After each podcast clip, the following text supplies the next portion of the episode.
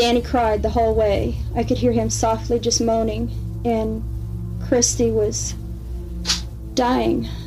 God, the, all the blood, all the pain. All the blood, love, all the pain. All the blood, love, all the pain, pain. Hi, guys. I'm Ashley, And I'm Ricky. and we're the host of Crime Salad. Crime Salad is a true crime podcast delivering a healthy portion of crimes weekly every Wednesday. Parts of our podcast may be unsuitable for some listeners.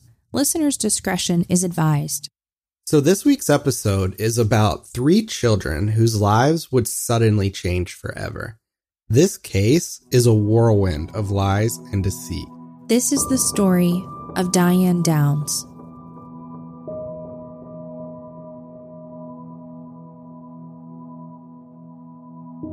On the night of May 19, 1983, Diane Downs, a divorced single mother, rushed her red Nissan Pulsar into the emergency room bay of the McKenzie Willamette Hospital in Springfield, Oregon, with a gunshot wound in her left arm and her three children covered in blood. Her seven year old daughter Cheryl was in the passenger seat with a fatal gunshot wound, along with her three year old brother Danny and eight year old sister Christy, still fighting for their lives in the back seat. Who could have done this? And a better question is why. Well, according to Diane in her initial statement, she had taken the kids out to visit a friend. As it got later that evening, they headed home, and on their way, Diane decided to take a deserted country back road to do some sightseeing. Which, keep in mind, this was a Thursday around 10 p.m. and on a school night. As she was heading down this dark road, a mysterious man stepped out from the darkness and waved her down. Diane quickly pulled over at his request while her three children were asleep in the car.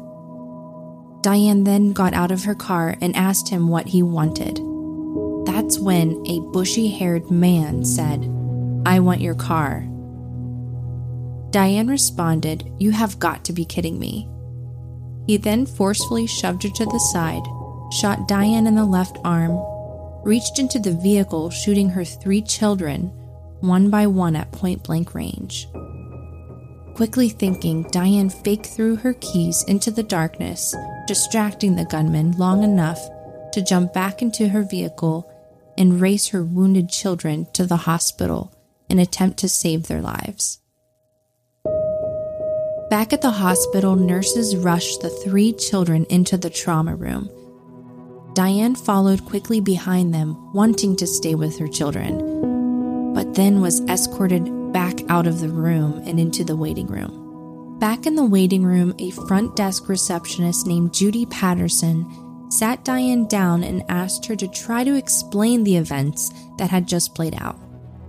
This is when Diane tells the receptionist a story very similar to the story she would later tell police, but with one key difference. Diane explains to the receptionist when leaving her friend's house, all the children were awake and laughing in the car as they took the long way home to do some sightseeing. Once the police arrived to the hospital, she retells the story, but only this time stating all three of her children were asleep. So, what was it? Were all three children asleep? Or were they all awake, laughing and having a good time with their mother? This time, police ask her to come back to the crime scene to see if they can gather any information about the attacker.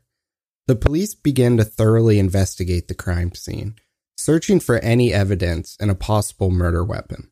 Police find 22 caliber bullet casings at the scene of the crime, but no murder weapon was found.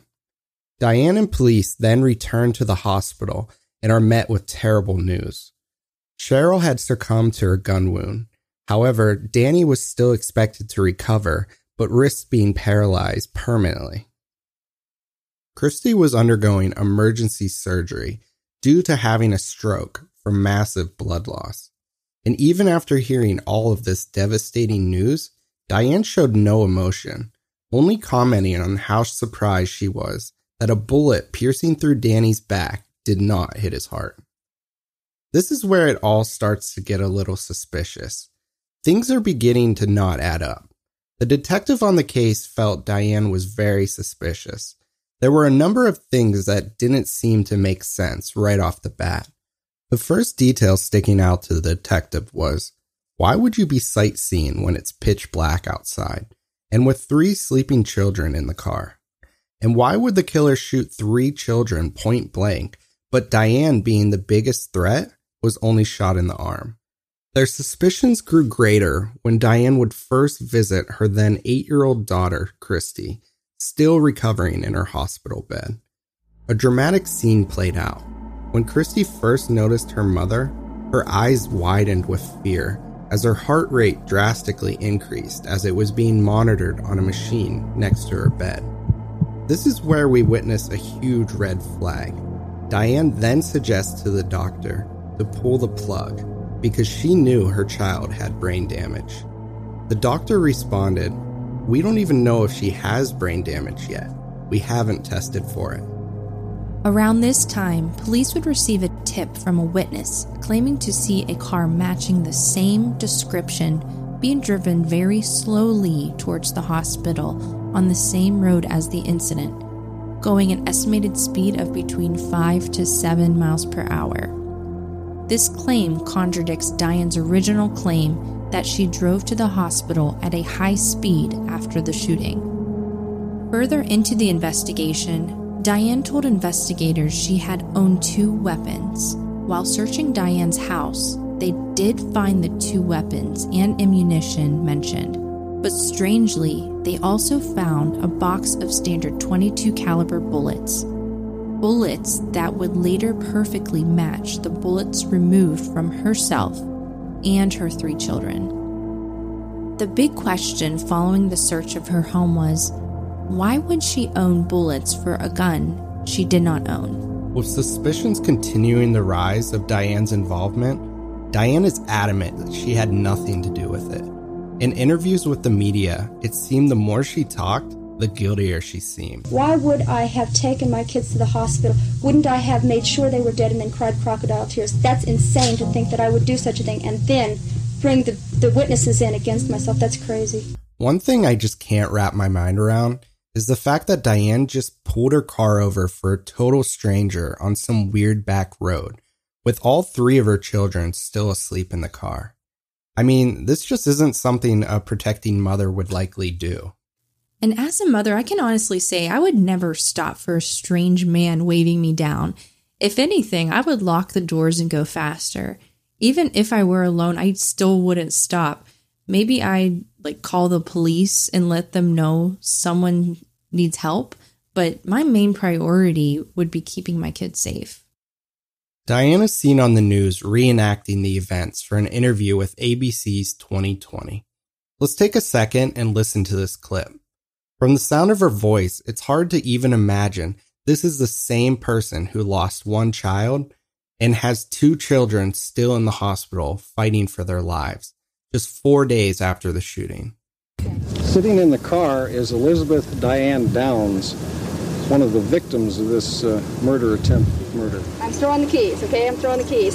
Simulating, yes. Yes, I go like that. I got in the car, jumped in, put the keys in. I just hit my cast. Started the car and left. The car door shut itself. God. During the reenactment, Diane can be heard laughing, joking, even flirting with the interviewer. It's obvious here. Diane is loving the spotlight. Diane can again be heard complaining about her injury in a second interview, focusing on the inconvenience of not being able to tie her own shoe and the noticeable scar she'll have to live with on her arm for the rest of her life.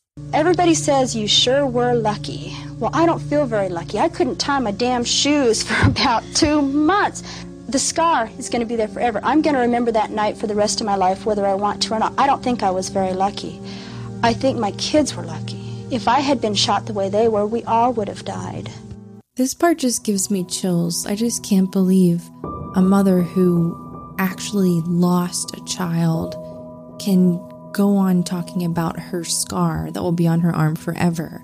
She never once mentions the child that passed away or the kids that are still in the hospital during this interview. Yeah, and it's like every time she talks in the media, it's like she's trying to portray herself as like some type of like hero, you know? Yeah, and this interview as a whole just totally blows my mind. The statements Diane continues to make to the media are not buying her any sympathy from the community. Diane seems to become much more interested in herself and less concerned about her children. We're going to take a quick break here to tell you about BetterHelp. BetterHelp is an online service that I personally use for my mental health. They provide a number of professional licensed counselors who specialize in all situations that may be interfering with your happiness. It's seriously my personal outlet to get my mind right. It's affordable. It's so convenient. I decided to give BetterHelp a shot when I was going through a very anxious part of my life. So I just signed up and I was matched with an amazing counselor who was so willing to talk with me right away. We actually set up a video chat later in the week to catch up. We are all so busy. Give yourself the care that you need today. Start living a happier life. As a listener, you'll get 10% off your first month by visiting betterhelp.com slash crime salad. Join over 800,000 people taking charge of their mental health. Again, that's betterhelp, H-E-L-P dot com slash crime salad. We still are left with so many questions. There are so many holes in this case. And after everything, it all seems to point to one person – Diane Downs. But if Diane killed her kids, why? I think to answer this question, we have to dive a little deeper into her relationship history and, more importantly, her total infatuation with men.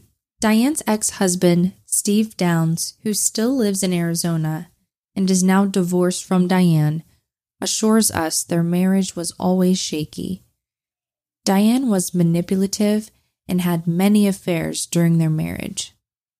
In an interview with Steve, he tells police Diane actually owned a third gun. And ironically, the third gun she owned was a 22 caliber pistol, more specifically, a 22 caliber Ruger Mark IV semi-automatic pistol that just so happened to use the same bullets found in her home and also the same gun police believed was used at the scene of the crime. Police also asked Steve about people who may have been involved in Diane's life at the time. He revealed she was having an affair with a married man back in Arizona a couple months before moving to Oregon. Diane worked for the post office as a postal worker with a man named Robert Knickerbocker. While working with Robert, and after many friendly platonic conversations, the two were starting to get close. Robert was unlike any man Diane had ever been with. He was very caring and thoughtful. The only problem, he was a married man. But this didn't deter Diane.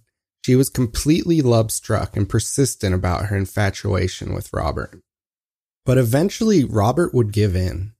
The two really hit it off. So much, in fact, he would later suggest getting matching rose tattoos and talked about a future living together in Oregon. Although, there seemed to be one more thing standing in the way between Diane and her happiness the fact that Robert did not want kids whatsoever. Months before moving to Oregon, Robert seemed to be going back and forth between his wife and Diane. Eventually, Robert would return to his wife and did not accompany Diane and her children on their move to Oregon. Could this be Diane's motive to eliminate the one thing standing in her way? Her children? Back in Oregon, the investigation continues. During the forensic investigation with Diane's car, they confirmed the gunpowder residue and blood splatter does not match with Diane's version of what happened the night of the attack. So at this point, evidence is starting to pile up against Diane. Many who originally followed her story are starting to view her as more of a suspect than a victim. All of Diane's resources are beginning to deplete, and Diane is starting to feel the pressure. This is where I believe Diane would take a leap of faith, a Hail Mary of sorts. And just weeks before the trial would begin, Diane seduces a young, attractive man on her postal route with the sole goal of getting pregnant. Diane was successful. Diane spoke about her pregnancy to the media. I got pregnant because I miss Christy and I miss Danny and I miss Cheryl so much. I'm never going to see Cheryl on earth again. And I just, you can't replace children, but you can replace the effect that they give you. And they give me love, they give me satisfaction, they give me stability, they give me a reason to live and a reason to be happy. And, and that's gone, they took it from me. But children are so easy to conceive. Obviously, this was some sort of attempt to gain sympathy from the jury. I think in her eyes, this was a way to show the jury she loved children and was a loving mother. May 10th, 1984. The trial begins and would last a grueling six weeks. Let it be known, Diane is now nine months pregnant, and her time with her unborn child is quickly narrowing. Once her baby is born, it will be immediately taken into custody and placed for adoption. Her two remaining children are already in a foster home. Just to recap, Danny is now five. He is wheelchair bound and paralyzed from the waist down, while his sister Christy, now nine, still suffers from the effects of a stroke and her speech is limited to a few words at a time as a result of the attack. The only witnesses in the trial are Danny and Christy. However, Danny is too young to testify against his mother, but they believe Christy can be a key witness in the trial. Danny and Christy have both gone through extensive physical therapy and emotional counseling leading up to the trial. An unfazed Diane Downs can be seen laughing and chatting with her attorney before the mostly female jury enters the room. Throughout the trial, Diane shows little emotion and continues to desperately stick to her story. Christy Downs is then asked to take the stand to testify against her mother, Diane Downs. At this point, think about how much Christy has been through and how brave and strong this little girl is. From losing a sibling, suffering a stroke, spending weeks in the hospital, tons of counseling and therapy, and then to be handed off to foster care. I can't even imagine what she's been through physically and emotionally. And then, at what can be summarized as the most emotional point of the trial, Christy Downs is asked one question. Prosecutor Fred Hugi asked her, Who shot you? And Christy replied back, one single word Mom. The courtroom went silent. You could hear a pin drop. With Christy's testament as an eyewitness to the crime, the jury heard what they needed to hear and were quickly able to come to a final verdict. Diane was then found guilty and convicted of murder, attempted murder, and assault, being sentenced to life in prison plus 50 years. After the case was over, the prosecutor, Fred Hugi, and his wife decided to adopt both Christy and Danny Downs. This may seem a little odd, but Fred actually developed quite a connection with both Danny and Christy throughout the trial. I absolutely love this ending. After all the terrible events, Danny and Christy are now living a happy life together with their new family. Fred and his new family put the past behind them, they avoid the media, and they try to live the most normal life possible. Diane then gave birth to her fourth child, naming her Amy. She was quickly adopted out to a loving family and given the new name Becky. Growing up, Becky never knew who her biological mother was. It wasn't until she was older that she found out. Out of curiosity, Becky reached out to her biological mother, Diane, by letter, but only to exchange a few back and forth messages before deciding to cut her mother out of her life for good. In July of 1988, Diane would escape from prison. An assistant superintendent of the women's prison Diane was being kept reported Diane was in the recreation yard with several other inmates when she climbed a tall razor wire fence and hitched a ride away from the prison. A motion sensor on the fence triggered an alarm, but by the time a guard would reach the yard, Diane had disappeared. This sparked a manhunt spanning over 14 states over 10 days. Police searched her cell for any clues to where she could have gone and were rewarded when finding an address and a map indented into a notepad left behind in her cell. Following this lead, police find Diane in the bedroom of a wooden frame house with a local 36 year old man not too far from the prison she escaped. To no surprise, when Diane was brought back to the prison, they immediately gave her a pregnancy test. After many speculated her intentions of this escape was solely to get pregnant. Think about how scary this must have been for Danny, Christy, and their new adoptive parents. I think this is the main reason Diane would later be relocated to a New Jersey prison far away from her children. As of today, Diane is still serving her sentence in prison. She's been up for parole a few times, but each time her parole has been declined. Diane has still been able to maintain her spotlight by releasing two books and making the most out of any media attention she can get to plead her innocence. So, this concludes the story of Diane Downs. Let us know what you think about Diane's case on our website at crimesaladpodcast.com. And please, if you enjoyed our first episode, follow us on Instagram at Crime Salad Podcast and rate us on iTunes and be sure to tell a friend about Crime Salad. Do you have a case that would be awesome for our podcast? Feel free to reach out to us directly. We'd love to hear from you. And thank you all so much for listening to Crime Salad. Crime Salad is a true crime podcast delivering a healthy portion of crimes weekly every Wednesday. Crime Salad is a Weird Salad production. Are you kidding me?